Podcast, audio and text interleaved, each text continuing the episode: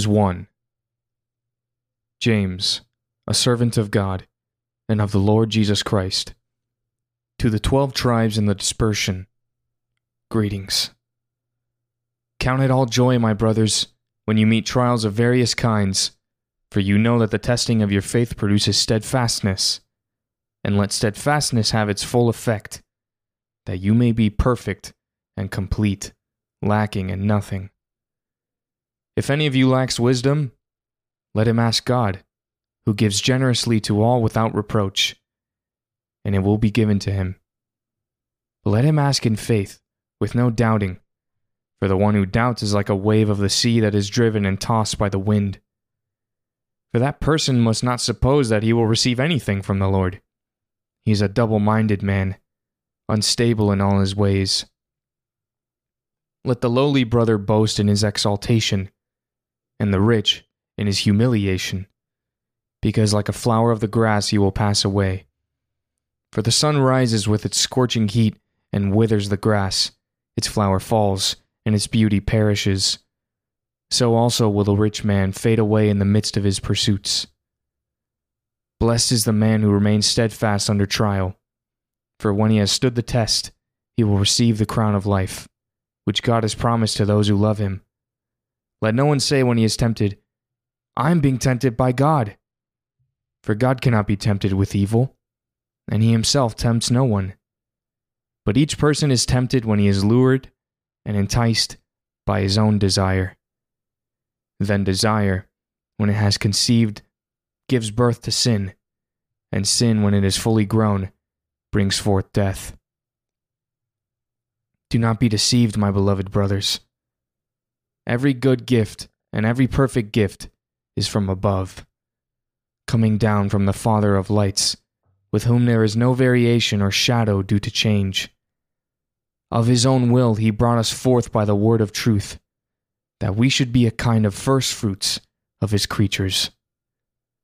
Know this, my beloved brothers. Let every person be quick to hear, slow to speak, slow to anger, for the anger of man does not produce the righteousness of God. Therefore, put away all filthiness and rampant wickedness, and receive with meekness the implanted word, which is able to save your souls. But be doers of the word, and not hearers only, deceiving yourselves. For if anyone is a hearer of the word and not a doer, he is like a man who looks intently at his natural face in a mirror. For he looks at himself and goes away and at once forgets what he was like. But the one who looks into the perfect law, the law of liberty, and perseveres, being no hearer who forgets, but a doer who acts, he will be blessed in his doing.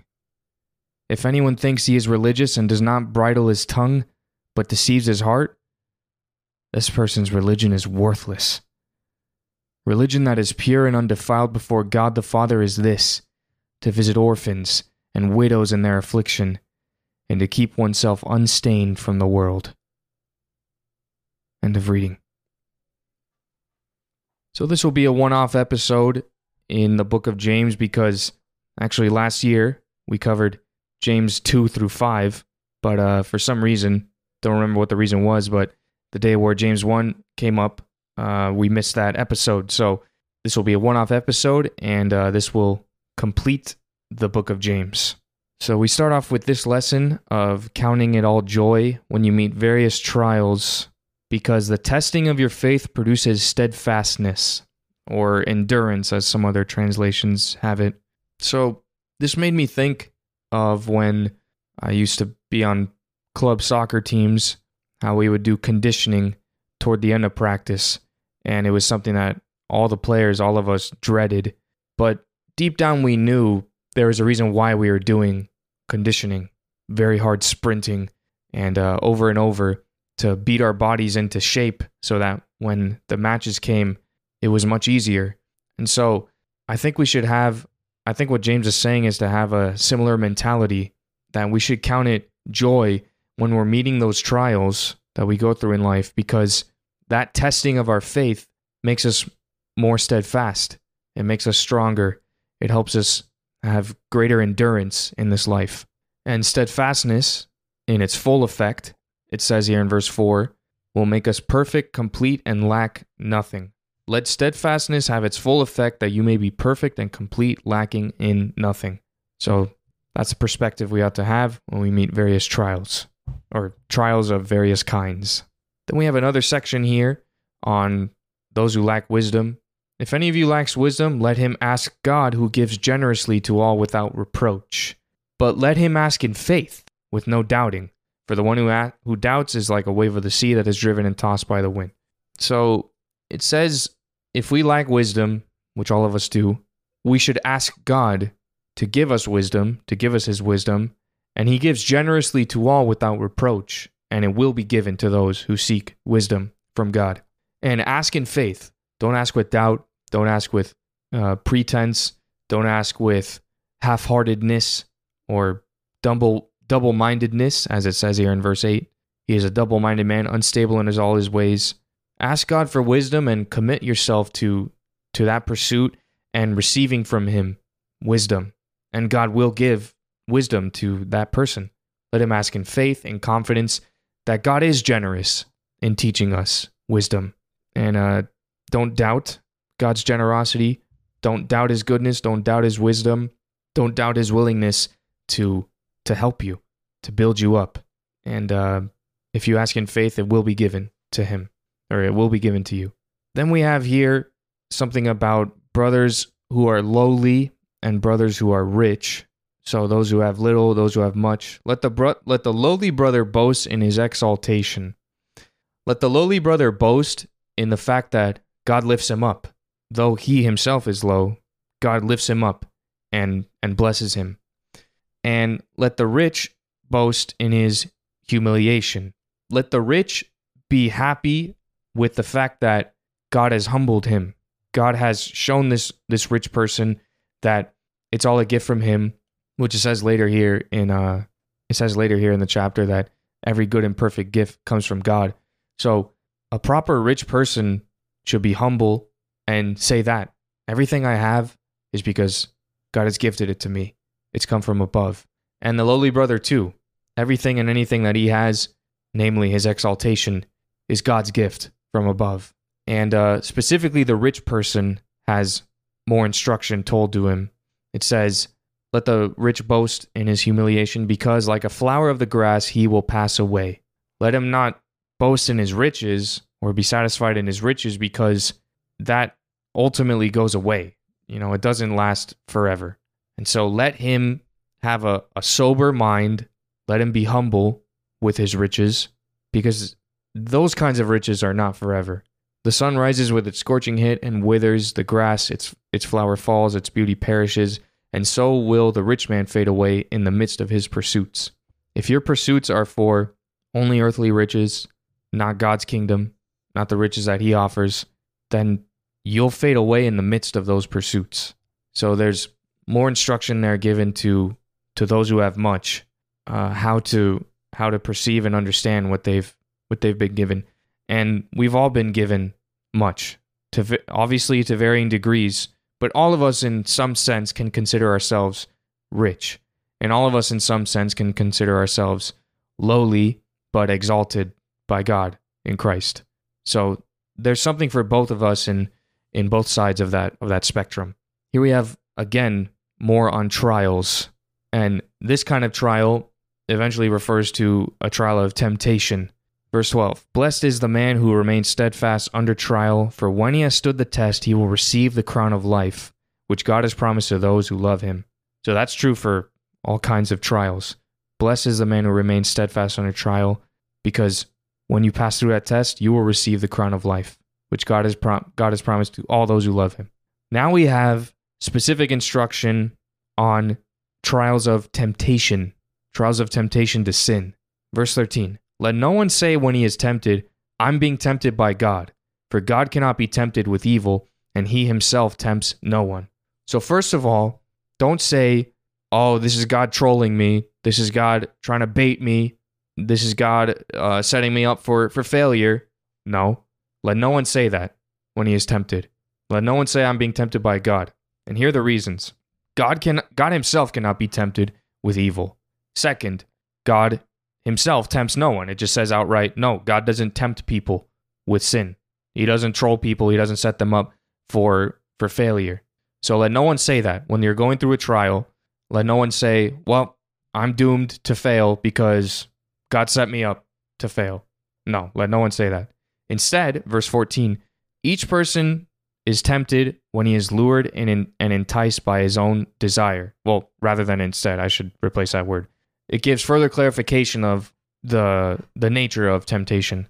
Each person is tempted when he is lured and enticed by his own desire. So no, it's not I'm being tempted by God. It's I'm being tempted by my own sinful desire. He is lured and enticed by his own desire. And then his desire, when it has conceived, gives birth to sin, and sin when it is fully grown brings forth death. So our sin is our fault. Don't don't blame you giving into temptation on God. Our sin is our fault, and it comes from our heart. We are lured and enticed by our own desire, not by the heart of God, but by our own hearts. Verse 16 Do not be deceived, my beloved brothers. Every good and perfect gift is from above, coming down from the Father of lights, with whom there is no variation or shadow due to change. Here's what God brings forth from his heart. Of his own will, he brought us forth by the word of truth that we should be a kind of first fruits of his creatures. Sometimes plants or fruit, things that are growing, have to pass through tough seasons, but God still wants us to be a kind of first fruits of his creatures. That representation of this is the kind of crop that I want from the harvest. This this right here, this is the fruit I want. And so that's that's what God brings forth by his own will. He doesn't bring out of us evil desires or temptation, that we bring in our own hearts. What he brings out is his good fruit, the fruit of the Spirit. And it says a little later here in verse 21 Put away all filthiness and rampant wickedness, and receive with meekness the implanted word, which is able to save your souls. So, what's the seed that ought to grow out of our own heart? The seed of the implanted word of God, which is able to save our souls. So, we can be that kind of first fruits of God's creatures that He wants by receiving with meekness the implanted word which is able to save our souls. And that's how we become doers of the word and not hearers only. And that doers of the word and hearers only thing, let me just uh, read those verses to explain that that paradigm. If anyone is a hearer of the word and not a doer, he is like a man who looks intently at his natural face in the mirror. So the key in many of these of these passages in chapter 1, the key seems to be to really, truly bring forth this fruit of true Christianity. So when you're going through that trial, remain steadfast. That's real. That's what real Christianity is. Um, if you're low, if you're rich, you should be content with what God has done for you. That's that's real Christianity. And in temptation, Blessed is the man who remains steadfast under trial. When he has stood the test, he will receive the crown of life. That's real Christianity. And here it's talking about being doers of the word, not hearers only, because it says to receive with meekness the implanted word. What does it mean to receive? Well, it doesn't mean to only just hear and not do and not respond to what's said. To not be doers only, deceiving yourself, or sorry, to not be hearers only, but doers of the word. That way we won't deceive ourselves. For if anyone is a hearer of the word and not a doer, he's like a man who looks intently at his natural face in the mirror. For he looks at himself and goes away and at once forgets what he is like. But the one who looks into the perfect law, the law of liberty, and perseveres, so that's real Christianity, a persevering faith, being no hearer who forgets, but a doer who acts, he will be blessed in his doing. It's not just looking into the perfect law, but looking, persevering, and doing what we've learned. This person will be blessed in his doing. So real Christianity receives real blessing from God. And then lastly, it talks about here of a religious person, true religion, or real Christianity, as I've called it. If anyone thinks he is religious and does not bridle his tongue but deceives his heart, this person's religion is worthless. Religion that is pure and undefiled before God the Father is this to visit orphans and widows in their affliction and to keep oneself unstained from the world. So, don't fall into these tricks that real Christianity doesn't involve us responding and following and persevering in the faith, but that we are to be actively persevering and doing what we hear and to keep oneself unstained from the world. That That's hard work because it's really dirty out there. It's really dark out there. It's hard work to keep oneself unstained from the world.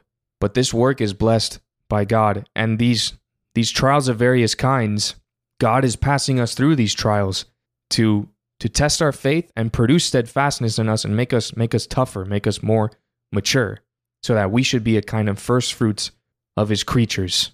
So that ought to be the mentality we have when we face various trials, when we face temptation, whether we have little or much in terms of material possession, and when we hear the word, not just to hear it, but to, to do it. We ought to pursue a true commitment to God, and He will bless us. So grow with the growth that's from God.